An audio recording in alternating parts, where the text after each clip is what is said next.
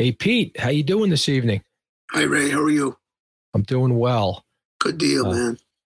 Yeah, you know, uh, we're usually very chipper prior to these uh, recordings, but after doing a background on on this case, um, it's sort of hard to be chipper. And I know I, I know what's coming and I just hope I could get through it, my friend. yeah, I know tough, uh, tough duty. I know we usually play our sort of intro video. Uh, I don't think that's uh, proper here. Um, so I'm going to forego that.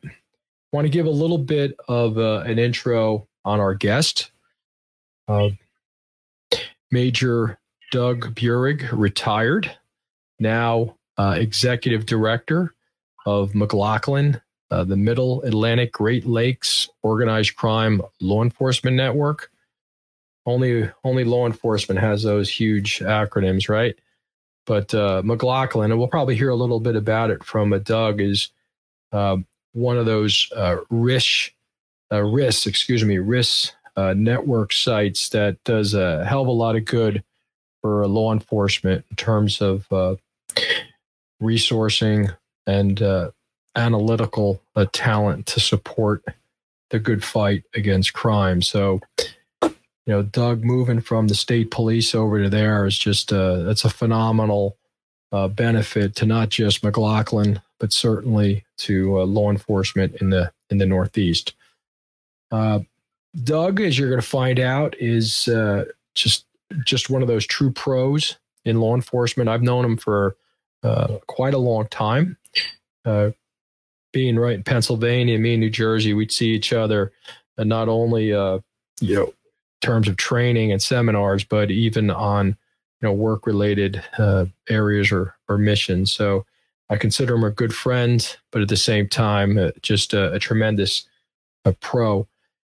Um, 25 years, Pennsylvania State Police, seen a lot of things, and we're going to hear about one of those things today that he experienced. And you know, just being involved with it, uh, I, I, it's it's one of those things that you'll you'll not only never forget, but you'll always remember, and you'll always honor the folks that were certainly involved with that, victims, the families, and uh, all the first responders that were involved in bringing that incident to its conclusion. So, what are we talking about? October uh, 2nd, 2006, the Amish school shooting. And look, this is from you, Pete. Inconceivable horror, incredible forgiveness. What a, what a title to this incident. Uh, West Nickel Mines School. That was in, yeah, it's tough even thinking about this to envision this. One room schoolhouse, Nickel Mines, Lancaster County. A gunman enters that schoolhouse and the carnage that he delivers on the, the innocent is something you, you, you can't even fathom. Uh, the evil that went into that is just incredible. But we're going to hear from Doug Burig. At the time, he was a sergeant. I think I said he retired from the Pennsylvania State Police as a major, but he was one of the first to arrive on the scene. And he took command, incident commander. We're going to hear a little bit about just even the area where it's uh, very rural, and the Pennsylvania State Police have uh, jurisdiction there, and they work a lot with the uh, with the Amish. And wow, I'm, you know, you put in uh, the introduction this whipsaw effect between just Faith, hope, and despair, my friend. yeah, wow, It, and and everybody should be forewarned. Just stick with us. It may seem like you're being whipsawed, but uh, stick with us to the end. Yeah. So what I I thought we would do because you know in speaking to Doug, uh, this presentation or excuse me, this description of events he's done you know several times in front of a law enforcement group. Uh, you know, it could take several hours. And um, we're not certainly not going to constrain him in any way, but I think uh, this. I have a quick intro I found on on the internet that I think is a really good setup for us to have a conversation with Doug in terms of uh, what was experienced. But again, and you've said this so many times that you know justice, you know, for the families here, right? Uh, I just can't even imagine how. Hey, Doug. Hey, Ray, Pete. Um, good to see you guys. Thanks for having me. Hey, Doug. How you doing? Doug, we're usually uh, pretty chipper when we uh, invite our guests on, but it's kind of tough after seeing a video like that to even for me to sort of needle my good friend Pete on anything. So, look, welcome. Thank you for coming and thanks for agreeing to share the story and your experiences. Uh, it's it's a story that I know has been told. Uh, I know there's a few books written on it. I know when it first happened there was some media attention, but I think it's a story that needs to be continually uh, shared folks understand uh, the devastation that can come from an active shooter as it relates to schools. So, welcome aboard. Thank you, Ray. I I appreciate it. yeah, and I think you've met Pete. I have. Yeah. So, uh, look, where do we begin? Um, we're talking October of 2006, right? Um, yes. Where, what, where, what were you doing, or I should say, where were you assigned in October of 2006 that, uh, as part of your work, you got involved in this uh, tragedy? So at the time, uh, I'd been with the state police about 11 years, and I was assigned as the criminal investigation section supervisor at Troop J Lancaster. So I was in charge of all the investigators, all the investigative programs out of the Lancaster barracks. Wow. Now, you, uh, I'm trying to pull up a map here um, of what we're talking about in terms of sort of uh, location. So, obviously, Pennsylvania is a quite a large state for the Northeast, and uh, I, I, put a little red dot there of uh, sort of the area that we're talking about. And then if I, so that's in what, what would you consider that? Southeast Pennsylvania is your work in that area? Yeah, southeastern Pennsylvania. We're approximately 65 miles from Philadelphia, maybe 55 from Baltimore. And uh, Lancaster County, um, kind of a mix, you know, densely populated suburbia and some very rural areas, and um, about 560,000 people. But most notably, there's the largest settlement of old order Amish in the United States, uh, in excess of 40,000 um, old order Amish folks call our area home, and many of them are in eastern Lancaster County where this incident occurred. Wow. And when you say old order, is there several different like derivations of Amish or there are. Um, okay. I would not consider myself an expert on it, but the right. old order Amish would be probably the, the most traditional. Um, use the least amount of technology. There are some other Amish sects as well as many Mennonite sects in right. Lancaster County and throughout the country. Wow. Now they, they try to keep themselves isolated from a connection to the outside world. There's no electricity connected to their homes or telephones or things like that. Is that correct? Correct. So inside their homes, they try to keep technology out. Um, traditionally, you know, in the 1800s, first part of the 20th century, they're predominantly farmers, but they're in all of the skilled trades now.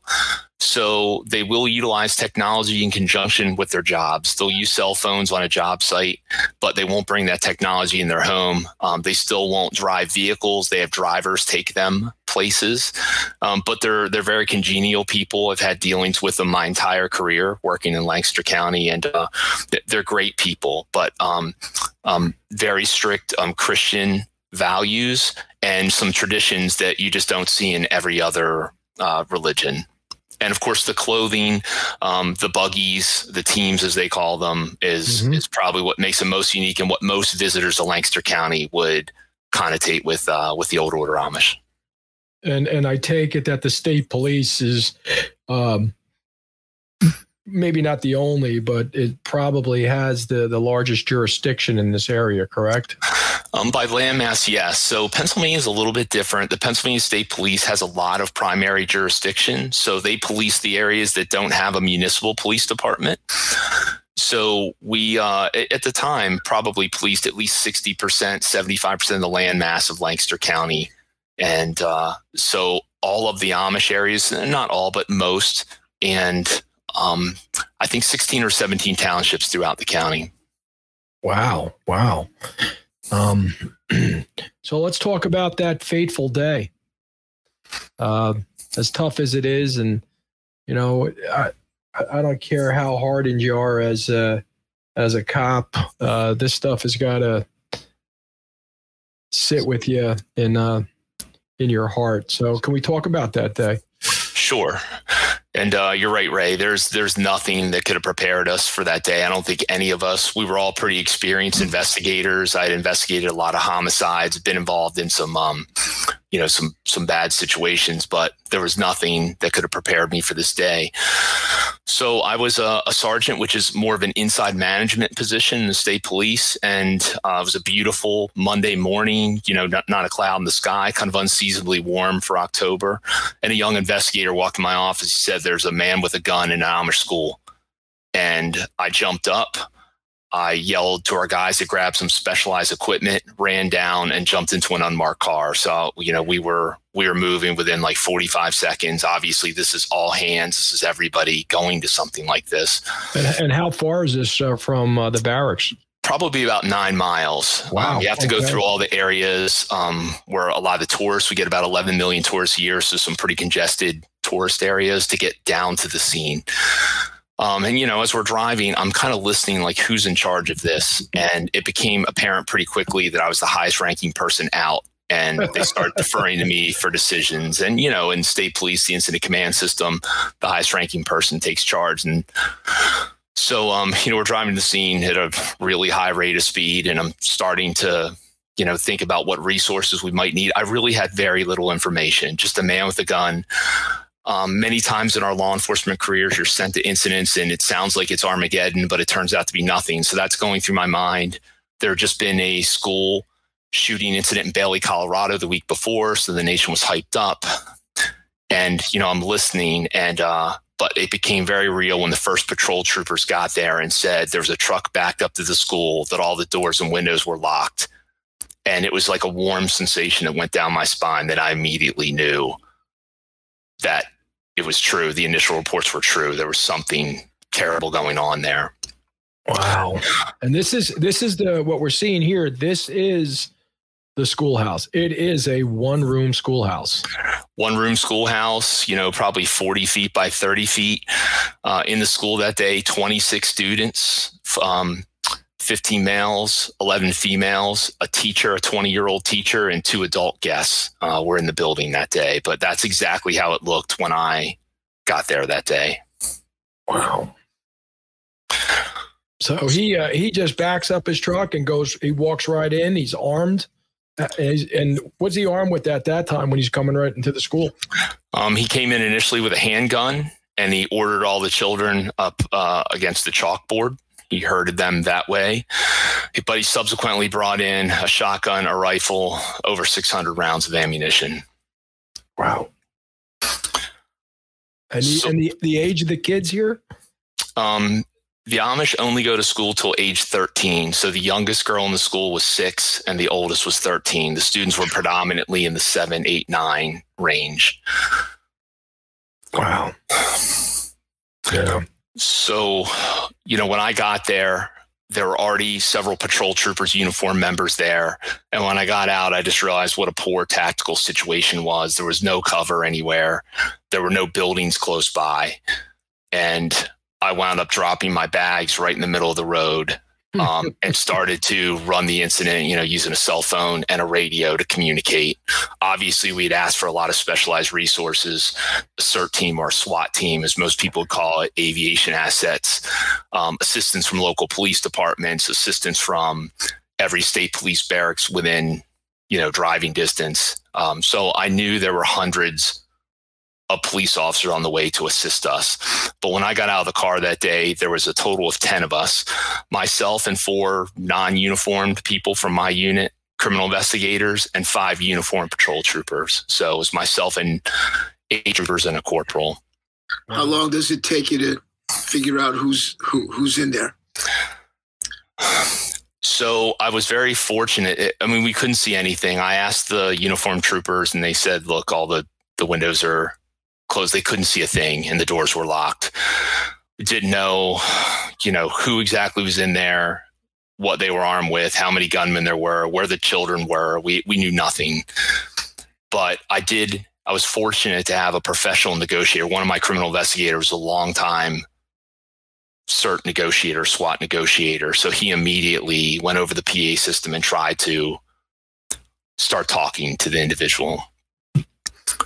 Wow. And What uh, is uh, this? Just real quick, this area here that we're looking at. I mean, it is. There's really nothing around except farmland. Um, that's it, right?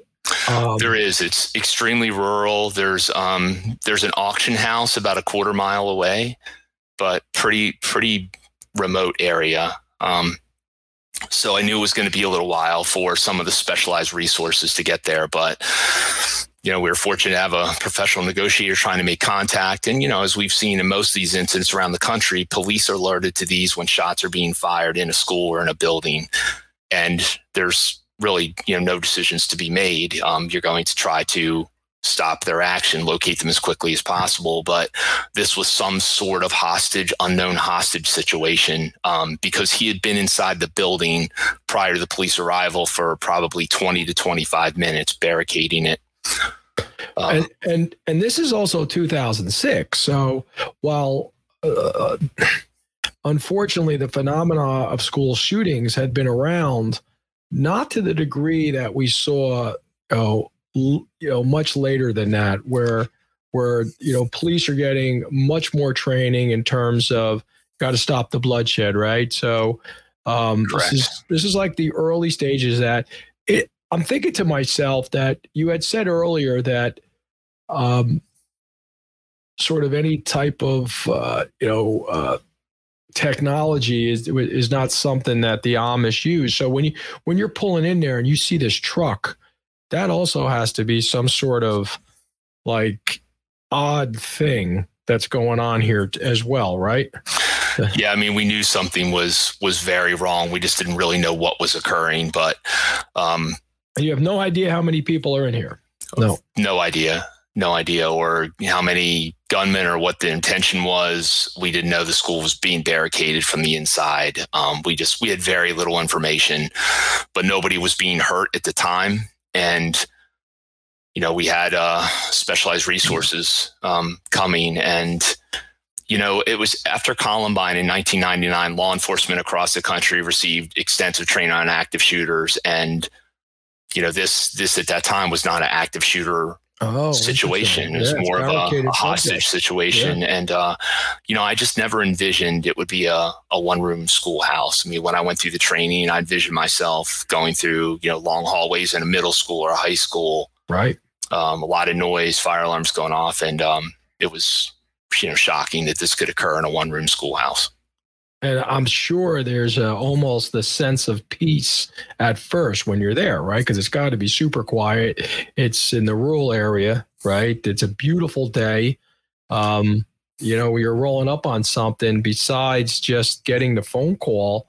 This is what you're seeing. It's a beautiful day, right? Well, I mean, we knew something was wrong. And uh, so as I was positioning the people around the school, you know, to the best like tactical advantage that we could get under the circumstances, uh, apparently the the gunman called 911 Hmm. and demanded that there's the police have to get off the property. So he was making some type of demands, and this was sent over the air to us. So we were advised this. We knew something was going on inside. We really didn't know what, but he stated that he had 10 female hostages and he had um to, to back up a little bit after after tying the girls' feet together um, so they couldn't run away, he sent all the boys and the visitors out of the school. So only in the school at that time were 10 young girls between 6 and 13 um, when I got there.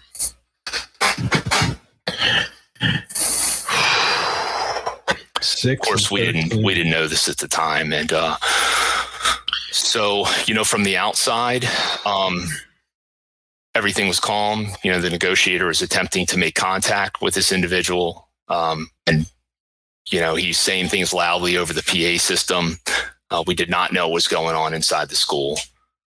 And I had been at the scene for about seven or eight minutes when I just heard the first gunshots. And the first gunshot was surprising because nothing had really changed. I just heard the loud boom of shotgun, boom, boom, boom, and then a different weapon, which turned out to be the handgun, just pop, pop, pop, pop, pop, pop he was firing so fast and I heard several different weapons. I thought he had came out the side of the window and was probably shooting it out with some of our people on the right side of the school, but I didn't realize immediately that he was shooting the girls. But the nine troopers that were with me could see from a different angle the gunfire was come from the school and they immediately assaulted the school to try to get in there and save lives. And also at this time, you don't know there's only one gunman, right? We have no idea. No idea. We just heard gunfire. It became an active incident, and our troopers immediately began assaulting the various windows and doors, trying to fight their way in. And, you know, what they didn't know was it was heavily barricaded from the inside, and they had to fight through some pretty significant barricades. He did fire at our people uh, as they were going towards the front of the school, but, you know, it's um, I give those nine troopers that were there with me that day all the credit in the world. Um, they were incredibly brave and they were willing to give their lives to try to get in there and save the girls. Give us an idea what the barricades were, Doug, if you could. Um, he had hammered um, two by fours into the frames of all the doors. He had flex tied the door handles. He had inserted um, lumber down into the breaker bar systems to prevent them from opening, and it piled desks and chairs in front of there there was only two doors for the school um, the front and one side door and they were very heavily barricaded so troopers were using their bare hands rifle butts um, everything they could to try to fight their way through these significant barricades. You would think that something like this is just in the mind of uh, uh, uh, novelists and movie producers and things like that that no one could be that diabolical to, to plan something like that. We just yeah uh, i mean it's it's unexplainable it's indescribable and but you know at the time we didn't know this we heard gunfire and the troopers immediately started assaulting the school. And again it took about over two minutes for them to fight through these barricades.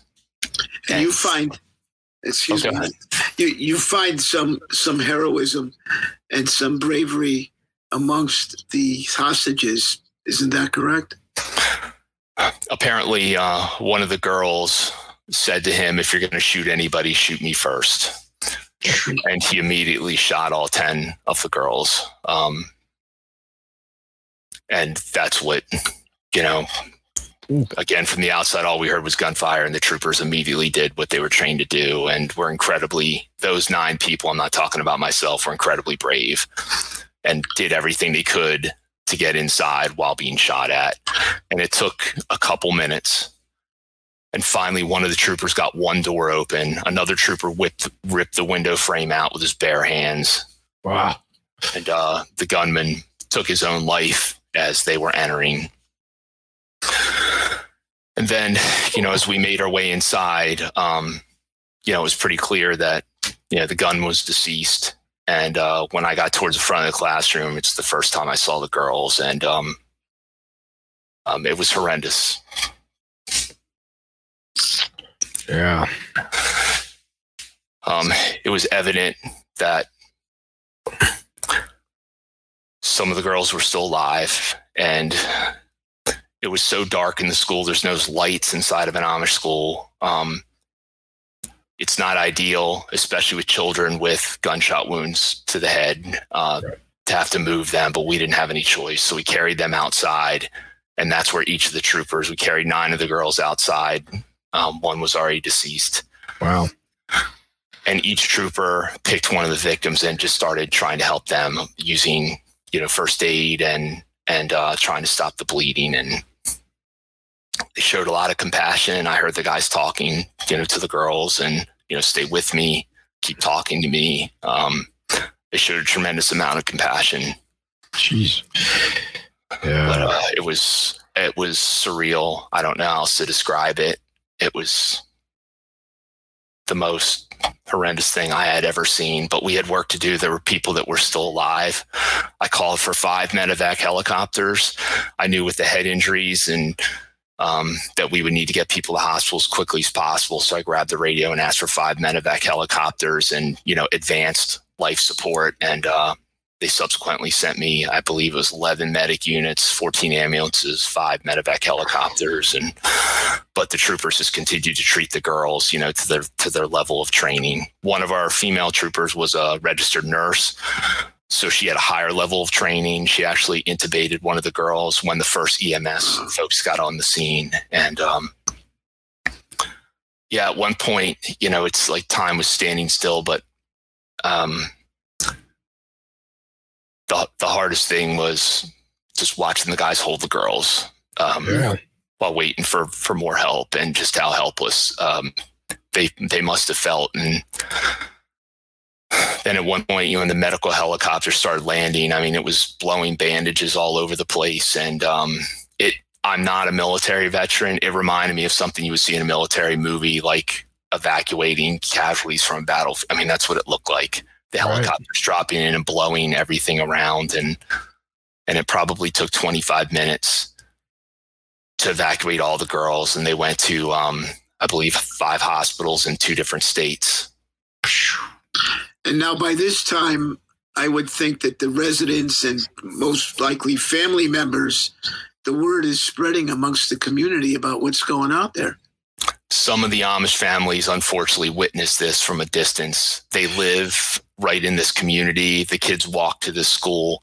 And at one point, when I looked up, I saw Amish families standing in the field. And as more troopers, you know, there were only 10 of us there when this started, but other people were coming to the scene in the minutes that followed to help.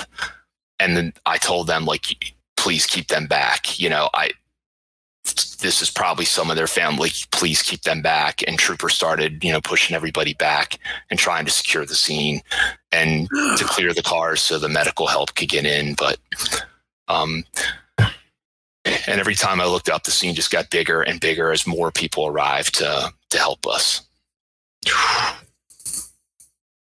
Yeah. What what what drives what drove this man to this? What drives somebody to doing this? You know, it's uh, what what reason could you ever really give for something like this? But um, some of the stuff that we've made public and shared with the media initially, you know, I, I would share now. He did leave some notes um, behind for his family, and he spoke extensively about the death of his daughter, who died um, 20 minutes after birth. So his firstborn child died prematurely, died 20 minutes after being born and he wrote about having issues with God and blaming God for this. So he had two other children, right? He went on to have three three other children oh. after the death of his firstborn. But the, you know, even the, the logic doesn't even compute. I mean, he's going to blame God and then take these children away from their parents, knowing how he felt, and it's just yeah, it's it's really explain un- this. Yeah, I don't know. I'm you know I'm sure the answers um, passed with him that day, and you know I, am not sure if we'll we'll ever know. But yeah, it was it was just it was horrific. I yeah. I thought I had pretty much seen it all.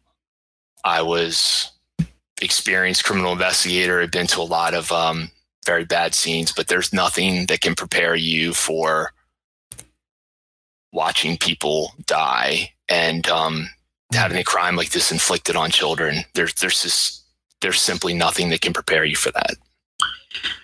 But then one would expect that there would be a cry for vengeance, a cry for justice, whatever you want to call it, anger, um, hatred for this man and his family.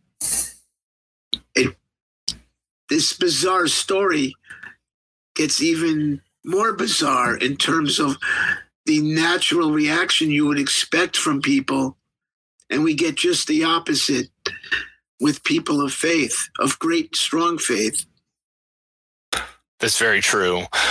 The Amish are devout Christians and they live their faith every day. And within hours of the shooting occurring, they went to his home and spoke to his wife and told them that they forgive him for what was done and that they only want to help their family.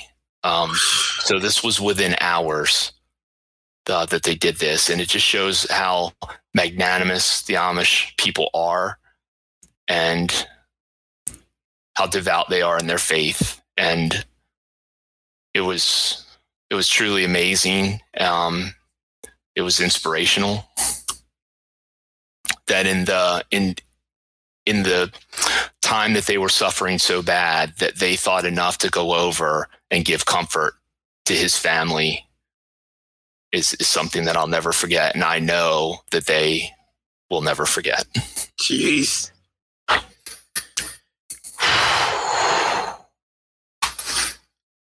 You know, I'm a Christian. I'm a Catholic. I don't know if I could do that. Yeah, they actually they attended um, they attended his funeral. The person who did this, they attended his funeral.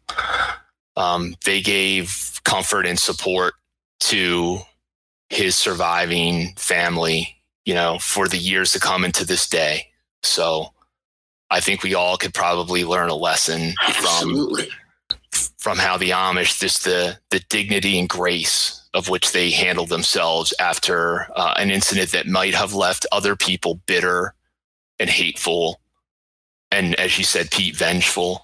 Um, but that's not how they are, and I think it's a great credit um, to them. And I I will forever be inspired by the bravery of the girls that day and their families and how they handled this. That is the bravest that I've ever seen.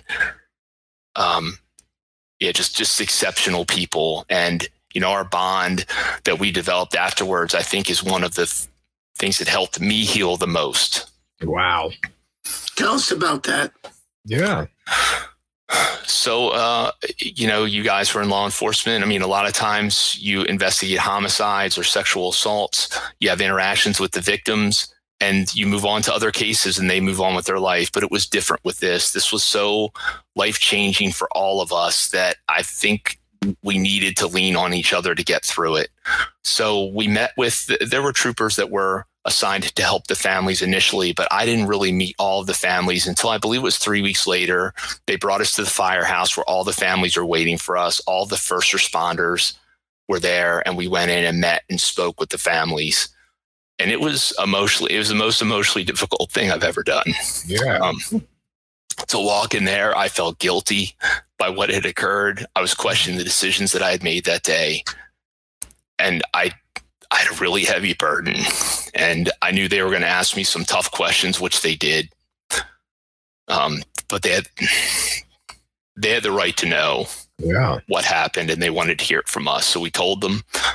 Um, but I didn't realize that that was kind of the beginning of our bond and the healing process. And they were so gracious to us. I mean, I from the outside looking in, you would think I'm just a reminder of a of the worst day of their lives. But instead of pushing away, they actually brought us closer, and we were invited to church services um, that typically they refer to us as English or non-Amish are, are not permitted to come to, um, and we build a bond that still exists to this day. And Wow. we've spent a lot of time. Um, we've attended weddings of some of the surviving girls um, the teacher from the school, and and we've we've had a lot of interaction in the community, and there's been nothing that's helped me heal more than our our bond with the Amish families uh, that went through this. What That continues to this day.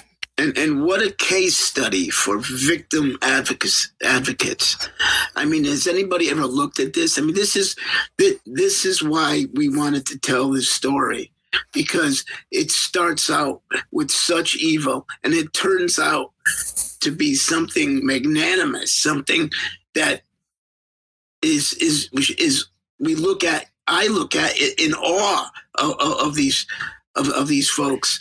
Has anyone looked at this thing and, and, from that kind of a perspective of, you know, talking about grace uh, and and and forgiveness and how to deal with dignity? Um, I'm sure had he had not committed suicide, that I mean, justice would still need to be uh, meted. But uh, but having said all that, um, even when some victims do get justice in court. It's never enough. Never enough. Right? right? Never enough for some folks. And this this is something that we could all take a lesson from. Yeah, to forgive like they did initially, and I and I can't speak for them, but I'm sure that was not easy.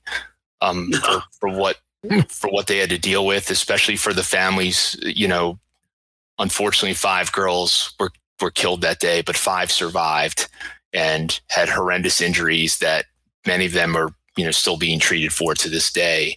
And families were left to to deal with the aftermath both psychologically and physically. But you know incredibly inspirational. They shared their experiences with others that were victims of mass shootings. Uh, so a year later at the Virginia Tech tragedy the Amish families went down and met with the parents who lost children in that incident to try to help them because who wow. could relate to losing a child other than somebody that's been through a similar experience? So they opened themselves up emotionally.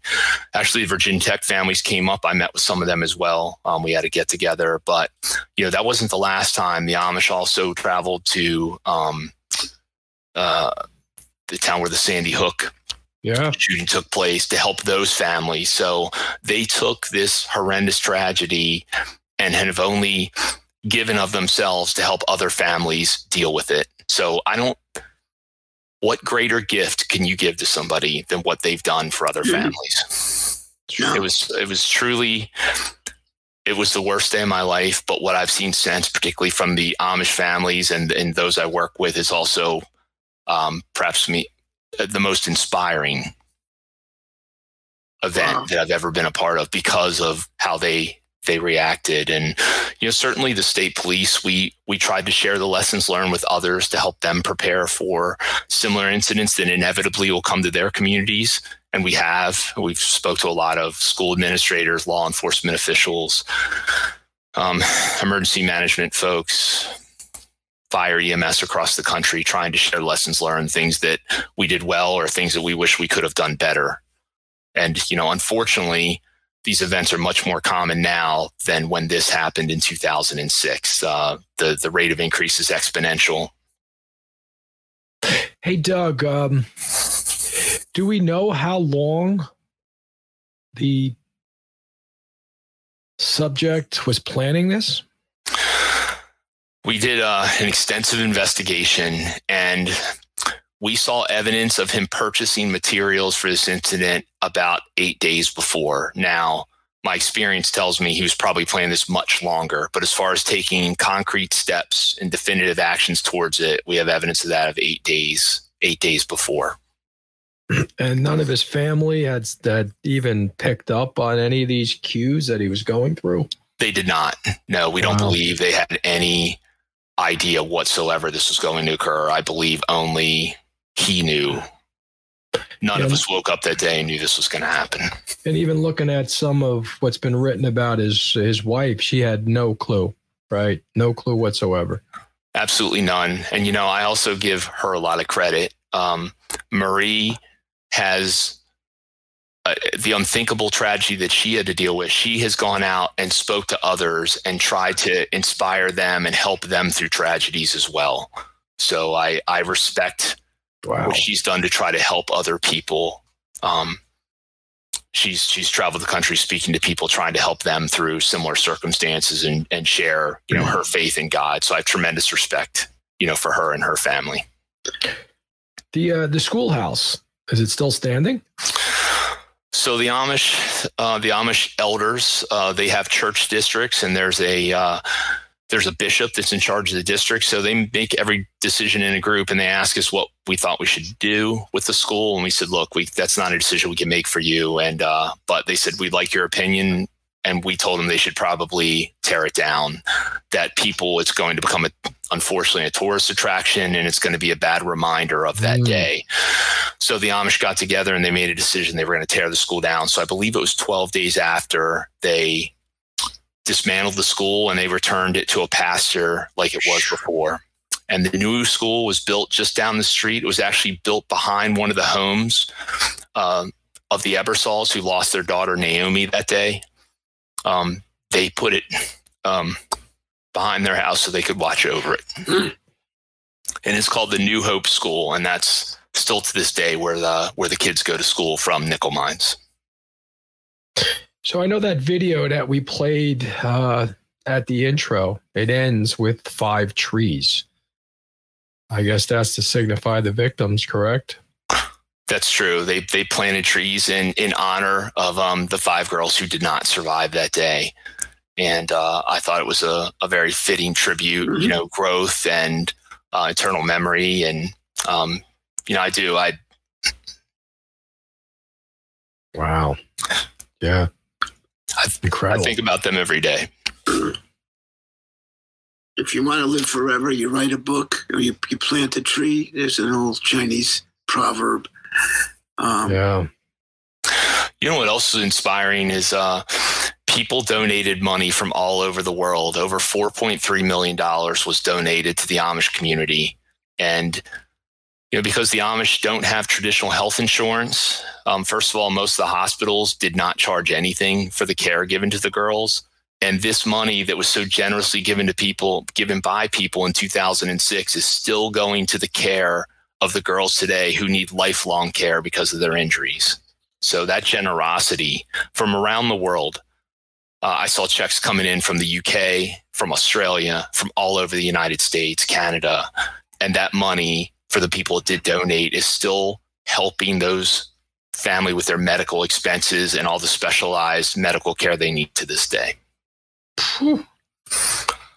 So yeah. people outside of our community were incredibly generous as well and uh, again, just truly inspirational. And people were just so magnanimous. It's uh, I've I've never seen anything quite like it. I've never personally been a part of anything like that. Mm. So like, you've been very you, have been uh, very humble throughout this, but my understanding is uh, you and all your colleagues that they received the Medal of Honor from state police. Um, yeah, honestly, it's not something I've ever talked about. Um, my, our department, I will say this: the Pennsylvania State Police could not have been better to me, and then nine people that were there with me that day, wow. and also everybody in my agency who had experienced that.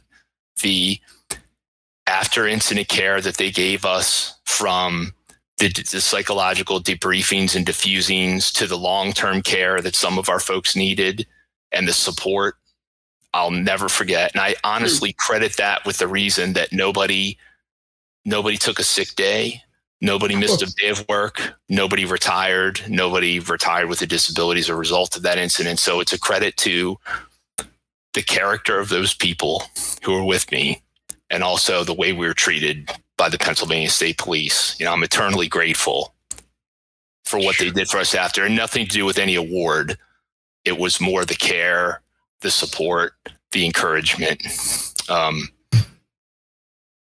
just and incredible. Then, and then going out and sharing the lessons learned with law enforcement and emergency management across the country to try to help others that may deal with an incident. And, you know, we spoke to the Amish before we did that because I was very reluctant to speak about it. And the Amish families told me that if these efforts will save one child or one police officer, then you should go out and talk about it. Mm. And that's the reason I'm speaking to you today. Wow. What what an example that, that, that community is for, for everyone. They're they're such good people. Um, I'm I'm a better person for knowing them and for our experiences since. Um, you know, we've celebrated a lot of anniversaries together and had dinner together. And, and again, um, I was the biggest honor in my life was being invited to the weddings of two of the surviving girls and the teacher mm. from the school. Um, it was so humbling. Wow. Wow. Jeez. And they were they were so good to us and and um, those families helped us, you know, more than more than anything else. And I credit, you know, us being able to go on and continue to serve and to help other people because of the strength they gave us after this incident. And the, still do to this day. We still speak to to everyone in Nickel Mines to this day. What was that uh, funeral like? That uh, gosh.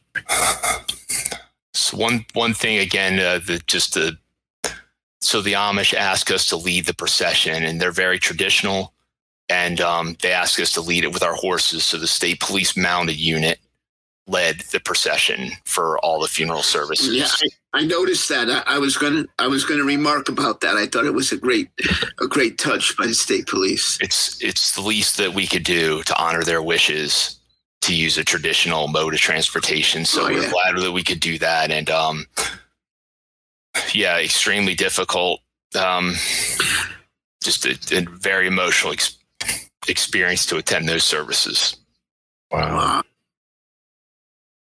Um, and you said there was a number of survivors. What? How's what's going on now with them? And that's so um, the girls have all recovered to varying degrees. Uh, one of the girls, her injuries are so severe that she's permanently disabled and requires basically full time care. Um, she was six at the time she was shot. The other four girls, um, two of them are married now and have families of their own. Um, the other two of the younger girls, I, I, still keep in touch with. They're doing well. They're working. Um, I believe one of them became a teacher uh, as a result of this incident, and but they're they're all doing well. They're going on with their lives. They some of them have one of them has had 16 surgeries, um, but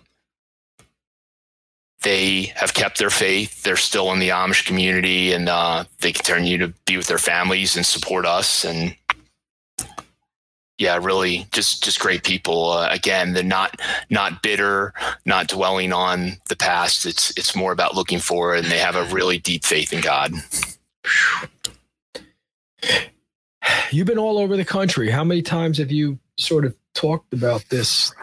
And I, and I say that because it just it's it's moving what you're saying here because there's just this human side to this tragedy that I don't think most people get when they see it turn on the news, right? Because it's easy to sure. turn it off. And no, I, I think some people think perhaps you know we're emotionless and that that the incidents that we investigate and the interactions with people it doesn't affect us. Of course, it affects us, and uh, you're not human if it doesn't. But you know we through this incident and through others, we just try to stay steadfast in our belief in what we're doing and trying to protect the protect our communities and um, regardless of of what happens to us. I mean, that's what gets me up every day, still to this day. And yeah, you never you never know what's going to happen the next five minutes when you're in police work, and some sometimes you can walk into the most you know the, the, the absolute worst day of your life but then sometimes you interact with people or people in your community and it changes your life and it changes your life for the better and wow. and it steals your resolve to stay committed to protecting people because others need your help and that's what i kept telling myself in the days that followed you know when i had a lot of questions when and doubts and uh, it's like look other people need my help and yeah. it's early. I like I need to go on, and the Amish families and my department, the Pennsylvania State Police, were incredibly supportive, and um, I was inspired to you know to continue to serve others as as those who were there with me that day. But I've I've just learned so much from the community, and uh, again, it's like nothing I had I had ever experienced before. So this, this it's it's it's obvious that the, now that this guy had no ex- escape plan. That, that this guy was going to end it there and, and suicide by cop. no, nobody was going to change his mind because he couldn't get out if he wanted to.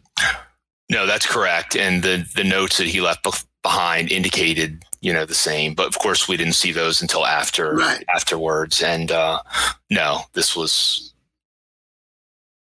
this this was the way. I, I don't know exactly what his plan was, but he had not intended to come home after this. And I, I thought I, I, had read somewhere that um, when he was obviously he came with a, a, a, lot of supplies and had to go to his truck and back into the school in and out several times. And i guess i read something that he before he let the the, the male students leave he actually had them help him unload the truck. Yeah i believe he did. I mean he had um he had everybody at gunpoint so i believe they did exactly as exactly. they were told, and that was the right that was the right thing to do. Oh, it could have been much more horrific oh. if the shooting had started with 26 people in the building. Um, but yeah, there's they're they're suffering as well. It, the suffering was not relegated to just the people that were in the school when the shooting. It was everybody who left. They were often brothers and sisters. Survivor's um, remorse. Precisely. Yeah, there were significant impacts on everybody that was in school and in the community. So um, a lot of the boys um, had a very difficult time dealing with this. And again, some of their some of the girls that were killed and injured were their were their sisters and their cousins. You know, I, I would be in, interested to hear if you know what the type of calls, if any, were subsequent to this incident for additional security in the schools? I think I know what the answer is, but I'm going to ask you. Are you talking specifically within the uh, the Amish schools? Yeah.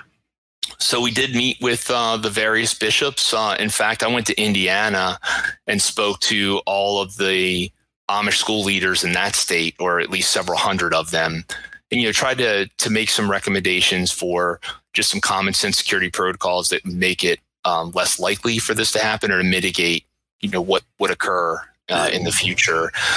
And, you know, honestly, some communities took some measures, other communities did not. Um, that was just their choice.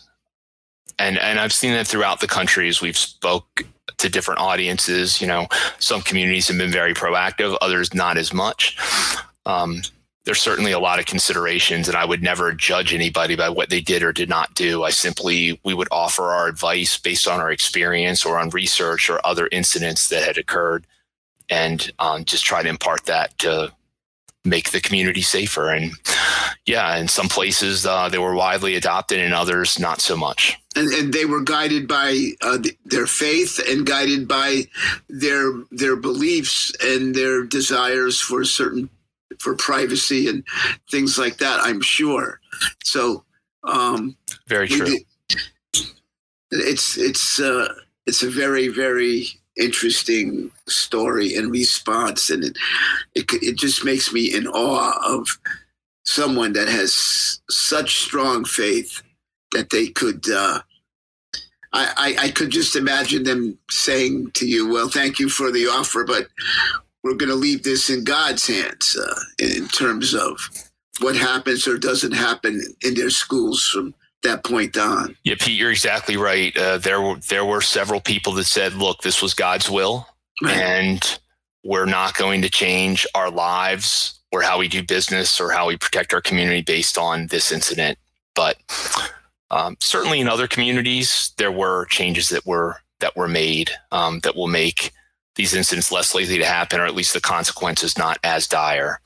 Um, but that's why we went out and spoke about this incident in the first place to school officials and law enforcement was just to, you know, obviously we took a hard look uh, internally of what we did well and what we didn't do so well. And I feel that was our obligation in law enforcement to share that with others because mm-hmm. they asked. We weren't you know, asking to come out and talk to people. People contact us. We'd like you to share your experience, you know, the good or the bad. And I think in law enforcement, that's your obligation to share that information, try to protect other law enforcement officers and the and their community members. It would be and, selfish and to Doug, not do that. Big uh big shout out to your executive command and your colonel for, you know, really allowing you guys to do that. Um, you know, something like this, a tragedy, you know, some some executives would say, let's just you know keep it under wraps here for you know a whole host of reasons, good and bad. But uh, kudos to your executive command and your and your colonel for pushing that. Yeah, Colonel Miller at the time, Captain Law for all of our command staff, Major Kurtz, they they could not have been better. I saw just tremendous leadership from them, which I tried to I remembered and tried to emulate throughout the rest of my career. And uh, I was just surrounded by exceptional people. They never pushed us to do anything. They simply left it up to us, you know, whether we wanted to speak to media or whether we were willing to speak to other police officers. They were nothing but supportive. And uh, I, I, just give, I, yeah, I've spent most of my adult life as a member of the Pennsylvania State Police and extremely proud of the organization that I was a part of for so long. And and uh, I just saw incredible leadership, not only in that incident, but throughout my career. And again, I just as I got into different leadership positions, I tried to remember that and just emulate it for the, for the people that were following me. And and I think that's what we do, right? That's what a good leader does is is try to um, inspire or share with the people behind us so that we can all um, become better. We want the we want our organizations to always excel. Yeah. So I'm very very fortunate. Hey Doug, I, I will throw this out to you. Um, you, know, you you hear a lot about gun violence and mental health. Uh, I'm sure uh, mental health issues and mental health treatment. I'm sure this incident has uh, certainly um, awaken that that spirit in you about the the value of of mental health for folks to and for families to recognize if there's you know these cues that are going on. Um it just what when you brought up about what you know what he had said to his wife in the suicide letter and and then as as Pete said it didn't really make any sense right and then he had three other children after his first, you know, that individual was clearly suffering from uh, mental health issues, right? So clearly, you know, um, what what did anything come from that in, in Pennsylvania in terms of like that mental health component to to be much more proactive, or is it just it's just one of those things that by its very nature are too difficult? I think it is difficult and it's it's unique to each individual and each family, right? So certainly I saw mental health health issues throughout my career and individuals that were suffering from various um, maladies, you know, commit commit heinous crimes. Sometimes it was a well known, you know, um, somebody's not currently taking their medication or following the treatment plan, and others, like in this case, nobody really seemed to know about it. But you know what I would encourage people to do is if there's a mental health issue that you have or somebody in your family has, there is help.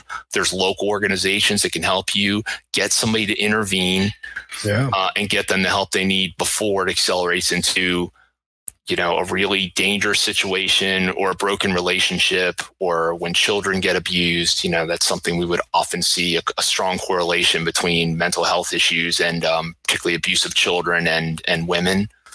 So, um, in I think in some cases, if there had been intervention, if, if it was known, some incidents could be, could be avoid, could be, um, you know, off ramp, they could be prevented, but not all.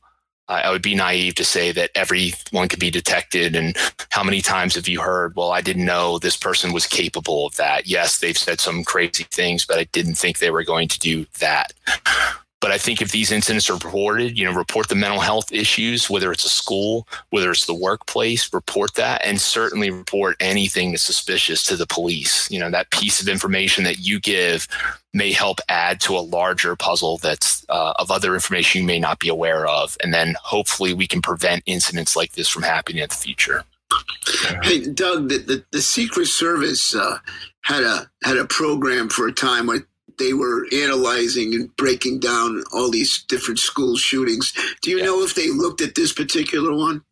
I don't believe the Secret Service study did, but we believe that academic research is critically important. And that's how we're going to, by studying this, we can learn if there's um, signs or traits that can be identified to stop right. these before it occur. So we did contribute this case study to both the Center for Disease Control um, shooting study and the FBI's behavioral analysis unit. They did a very comprehensive study Um, I believe looking at all shootings from 2000, uh, 2000 to 2019, but uh, this was part of um, that study. And, and uh, did, did they did they find anything from this particular case or i think this is one of the few cases and in, in my study of the literature and you know you become a student of this after a while i do right. read the studies there is discernible behaviors that if identified and reported to the right people could make a difference. That's the vast majority of the cases, far and away. There are, however, a small minority of the cases where there was not a lot of overt right. signs. And in this right. case, I think this would fit into that category. There mm-hmm. were not a lot of overt signs, whether family, friends, police. There was no police activity. There was, he had never been arrested, never received a traffic citation. His father was a local police officer for 30 years. Um, so I, I think this case, unfortunately, fit into one of those categories. But probably the positive message out of this is there are signs. People have witnessed things that, if reported to the right people, right. that tragedies could be prevented. Right, and I'm sure that um, there's there's other other victims here in terms of family member his family members that are devastated by his actions. Um, Absolutely, they're they're victims as well um, and they have to live with the aftermath. Right. And again, I I have the utmost respect for how they've conducted themselves and what they've dedicated their lives to doing, particularly you know his, um, his former wife Marie. And and uh, yeah, I've had interactions with them. I in fact I coached um, his youngest son in baseball for several years. So oh god, yeah. Um, I, they're still in the community and uh, they're they're just exceptionally good people. I don't know which victimization is worse. I really don't. You know, it's regardless of where you are when you're involved in tragedy like this, it's going to be wide ranging. You know, everybody's going to need help to work through it. It's an individual healing process. You know, what may work for me may not work for you. And we just have to be cognizant of that and, and just try to come together as a community, as an organization, and uh, and help everybody work through it. Hey, Doug, uh, I can't thank you enough for coming on uh, in the chill at night and for illuminating this uh, tragedy. Um, I greatly appreciate it. I know Pete does, and certainly our our viewers will. Well, thank you. Um, thank you very both very much for just how you handled the subject and uh, for giving me the opportunity to talk about it. And, you know, just one thing before I go, uh, just like to offer a tribute to Trooper John Smith. He was there with me that day. He showed incredible bravery. He served our country in the military and was decorated for actions overseas. But what nobody overseas could do or no adversary in our country could do, cancer took John from us in 2015. So, Jeez. you know, I think wow. about John. Yeah, I bet. Yeah, so the trooper John Smith, um, I'll, I'll never, I'll never forget his service or his sacrifice. Yeah, absolutely. So thanks, thanks for letting me say that, and Thank thanks you, for Doug. having me. Thank you, Doug. Doug. Thank you. I uh, again, we greatly appreciate you coming on. Thanks for having me, guys. Stay safe. We'll speak to you soon. Thank you, sir. Wow. Whoa. yeah. Well. I need a drink. God damn. And I don't drink. yeah, incredible. Wow. Holy mackerel. True pro. Uh, and you can see why. Damn.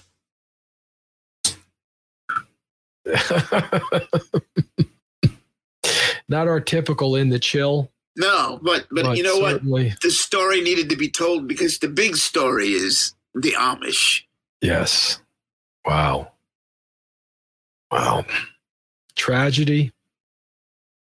But I thought I thought it was a bunch of nice quilts and horse-drawn carriages, and it's much, much more. Much, much more. Oh. Mm. Well, Hey Pete, thanks uh thanks for another great night. Yeah. And uh I know who's going to be in my prayers tonight. Oh, absolutely. Okay. All right, my friend. Next uh, one we could yell and scream at, but this one wasn't uh this wasn't but it had to be told, right? This story has to be shared. Yeah. Unfortunately, there's many more like it too. So, Uh. but all right, Pete. Thanks. Have a All good right. night. All right, Have you a good too. night. Later.